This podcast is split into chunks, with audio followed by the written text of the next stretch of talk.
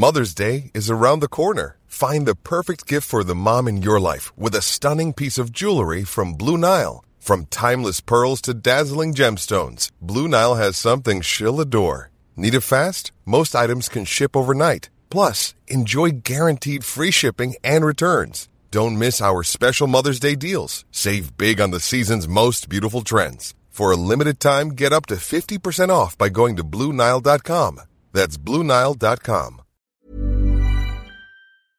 Hello and welcome to Extra Time. I'm Jacob McSweeney. This week we hear from our Olympic team in London, and there's also some rugby with the Super Rugby final this weekend and the All Blacks season not far away. The double scullers Nathan Cohen and Joseph Sullivan picked up New Zealand's first gold medal at the London Olympics. The rowers are expected to lead the New Zealand charge at the Games, and they've started well. After that victory, Simon Mercep spoke to Rowing New Zealand's high-performance manager, Alan Cotter. What words would you use to describe that, that finish from uh, Nathan Cohen and, and, and Joseph Sullivan? Well, it's uh, amazing, really. They've been doing it all year. The opposition knew what they could do.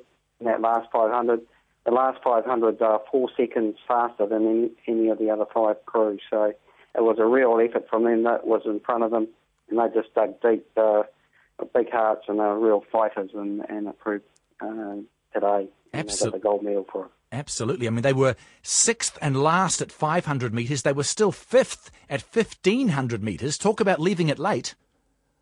Yes, uh, but we knew. And the, the double knew that the others would try and break them early on, and that's what uh, Slovenia tried to do. They tried to go out hard and get a gap on them. And they were, you could see on the T V that they, they were working hard. It couldn't last. And then the Italians in that last uh, five hundred tried to stay in front of them, and there was a shot of them about four hundred out. The Italian stroke was starting to look around, and I thought, well, if you're starting to look around, you're not concentrating on your own boat, and that's when... Uh, Joseph and Nathan uh, put it in another gear and, uh, yeah, went through and won the gold medal. Must be a huge boost for the whole rowing team. Yes, no, we've had two finals. We uh, picked up the bronze uh, yesterday with the women's here, and we've won a gold today, and tomorrow we've got uh, got Mahi uh, racing in the singles, and we've got the women's double uh, racing as well as the men's pair. Um, so we've got three finals tomorrow as well. Rowing New Zealand's Alan Cotter speaking to Simon Mercep. Fourth is always described as the worst place at the Olympics. One place from a medal, and yet you might as well be last. That was the case for the New Zealand cyclist Linda Villumsen in the women's road time trial. The twenty-seven-year-old Danish-born rider was less than two seconds away from the bronze. She became eligible to ride for New Zealand in two thousand nine and won a World Championship silver medal in the event last year. Barry Guy spoke with Villumsen after her ride. How tough was that course today? It was, um, it was a very fast course. It was nearly over before it started. No, it was um, a couple of rolling hills. Um, not not so technical, but but the hills took it out a little bit and made it a little bit harder. Was it a course to your liking? Um, I prefer a little bit a little bit more technical, but. but um, technical to break the rhythm, but it was the type of course that you can't just keep keep the rhythm. It keeps breaking up because of those little rolling, undulating hills. So it was, wasn't too bad for me. And how did the race develop for you? Were you happy with how you went? Of course, you, I keep thinking about it afterwards. Could I have done something different, or could I have won a couple of seconds here or there? But altogether, I, I don't think I could have changed. changed anything. I went as hard as I could, as long as I could, and I just needed, oh well, I needed to go a couple of seconds faster to make a medal, and today I didn't have that in my legs. You're obviously disappointed? Yeah, and it took a, took a while to, to sort of smile again, but not much I can change about anything at the moment. Has it left you Uh, hungry in some way to um, carry on? Yeah, well, I, I had a brief chat to Kristen Armstrong after the race just to congratulate her, and and, and she said, "Oh, you can have a go at the world thing." With a smile on her face, yeah, of course, it's something that, that all riders dream about, medals, and especially the top top one on the podium. And given there's only a couple of weeks, I think six weeks to Worlds now, I'll try and keep the, the form, form high if it is if it is at the moment, and then see if I can do something then. What about the Olympics, though, in another four years? Oh, uh, I keep thinking I'm too old, but I can see on the age that I might have a couple of years to go. So, yeah, I wouldn't, I wouldn't call it out just yet. Villumsen was also eighteenth in the road race. There are seven New Zealand crews in the top ten of their respective classes at the Olympic Sailing Regatta. The men's four seventy are fourth overall, the men's forty-niner crew are third midway through their programme, while board sailor J P Tobin, the Star, Laser, Fin and women's match races are also well placed. Barry Guy spoke with the Olympic programme manager Jez Fanstone, who is happy with their start to the Olympic programme. Yes, I am. The, you know, the guys have, uh, have sailed well. It's been a mixture of conditions, but we've got a lot of uh, a lot of our teams in the top ten. Uh, we've got Peter Blair in the forty-niner sitting in bronze medal position at the moment, and they're halfway through, and other teams sitting around sixth with striking distance of the uh, of the podium. What about the conditions, though? I did hear someone say that they are similar to um, Auckland sometimes. Yeah, we've we've had um, predominantly good sailing breezes here, quite shifty, quite um, quite tricky breezes, as you would get, say, if you're sailing off the uh, the East Coast Bays in Auckland. So, um, you know, very good sailing conditions. And how are the sailors uh, feeling about it, you know, now that they're they're into it and it's the competition they expected? Absolutely. We've been here, we've sailed here for the last three years.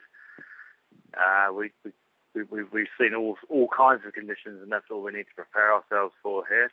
Um, and this week so far has been in the ten to twenty knot range of winds, which is good sailing, and tomorrow looks like we're going to have another sort of moderate day of sailing. Uh, moderate winds, and um, looking forward to it. Uh, this uh, young uh, crew of uh, Peter Burling and Blair Tooke, they've started particularly well. Uh, what's been their reason for success, perhaps? I think the the same that um, all our crews have had. They've prepared very well over the last three and a half years, and for some campaigns it's been longer than that. But they've all um, they've all prepared really well. They're fit. Um, they've got good boat speed, and um, you know they're, they're just going through their processes and um, and and you know putting down what they know they can do. I, I was wondering what it is that um, makes a sailor so good. You know, if you look at, say, someone like Ben Ainslie, the Englishman who's done done so well, is it fitness? Is it just the reading of the wind? You know, what what makes a sailor so good? It's a combination of everything, and that's what makes the sport so interesting and challenging. You need to be physically fit and conditioned for your class. You need to be able to sail your boat well, and you need to be able to make decisions well. One of the one of the, the key features of our sport is that our, our racetrack is never the same from one day to the next. The, the wind changes, the tidal conditions change, the wave conditions change, and you're, you're racing on a course with between twenty and forty other sailors. So you need to be able to make split decisions, you know, the decisions um, and, and, and, and make them right. We've had some success, well, last Olympics, a gold medal, and, you know, of course, Barbara's done well, but perhaps not as much success at the Olympics as some people may have expected. How have you reacted into the, to that, and how do you feel about it this time? Oh, look, it, it comes down to we've got some very talented sailors. We've got an age range of twenty-one um, to, to to late thirties. We've got a young team here. We've got um, we've got nine of our team are under twenty-five. They're talented sailors, and um, they trained really hard. And um, you know, it's, as I say, it's, we were halfway through, and um, you know, we, we, we've had World Cup and World Championship successes in the last eighteen months, and, and we're looking to build on that. So, going into the second part of the regatta, can I force you to sort of make any predictions? Oh, look, there's a lot of racing still to be done. We're, we're in striking distance of the podium, and um, it's, it's all about keeping uh, keeping doing the right things and, and um, putting the results down and and and, um, and seeing how we go at the end of the regatta. We've we've got the four seventy girls are starting tomorrow. The four seventy boys started today. They had a cracking day in the water, um, and uh, you know we'll, do, we'll see what happens in a week's time. Jez Fanstone from Sailing New Zealand talking to Barry Guy, and you're listening to Extra Time. The All Blacks coach Steve Hansen names his twenty-eight strong squad for the opening rounds of the new Rugby Championship on Sunday, but one of the usual automatic choices won't be among the names read out. Centre Conrad Smith will miss at least the first two Bledisloe Cup tests after having eye surgery to repair a detached retina. Smith had two operations on his left eye a couple of weeks ago and says he's still unsure at what stage of the Super Rugby campaign he suffered the injury. He spoke to Stephen Hewson about how his recovery's going. Good, good. It's um, yeah, it's got a lot better, um, particularly in the last sort of week. And yeah, it was it wasn't uh, even too bad straight after the operation. So it's uh, you know one of those things. Um, sit out for a little bit longer, but I can drive around and things. Um, it's still a bit cloudy in, the, in just in the left eye, but um, I can hit a golf ball and try and um, run around and things. So it's uh, not too bad. Is that part of the recovery program? Is it golf? Ah, uh, yeah. Well, it was the only thing I could really do. So um, that that was uh, about all. But yeah, I'm I'm back running around um, as of Monday, and just like jogging and sitting on bike and things. So uh, it's all getting better from now, hopefully. Can you see properly now? Uh, eventually I will, but right now, no, I'm seeing worse than uh, when, when I went in. When I went in, it was um, the vision. It wasn't too bad. It's hard to explain. It was just I just knew it was it was a little bit. Um, I was just a little bit off, like in terms of doing the reading the letters at the end of the room. I was fine. Um, it was only when you know the specialist had a look at the back of the eye that she uh, picked it up, and, and eventually, if I'd left it, it would, the vision would have uh, deteriorated. But you know, at the time, it wasn't that bad. It was, and it was lucky in the end that I sort of uh, went in when I did. Um, I've had a few um, problems um, in the past, so I actually knew the specialist. So that's what reason probably I went in. Normally, you know, another rugby player probably would have left it for another uh, couple of weeks, but since I'd uh, been in before, it was just a easy thing for me to sort out. So is it still the, the first two tests you're going to miss? Yeah, it's it's a bit hard. I mean, don't really, uh, you know, I, I know I'm uh, not going to take any risks with it, so it's just all on the doctor's call, really. Um, I know in probably a week or two I'm going to be feeling great and want to play, but uh, I, I just got to keep going back. I see him again, uh, the specialist, next week, next Wednesday, and, um, you know, he'll just keep doing what he does, look at the eye and make, make sure it's all repairing well, but, uh, yeah, that's all I'm going off at the moment. Conrad Smith. The Chiefs' Mahonri Schwalger isn't eligible for the All Blacks and therefore flies somewhat under the radar, but the hooker is in the form of his career and is relishing the prospect of playing in the Super Rugby final this weekend. The match against the Sharks sold out within hours of tickets going on sale, and the twenty-five thousand one hundred capacity Waikato Stadium will be bursting at its seams on Saturday night. While it's the franchise's first home final, they have played in the trophy match once before, and the players will be desperate to exercise the painful memories of that humiliating loss to the Bulls in Pretoria in two thousand nine.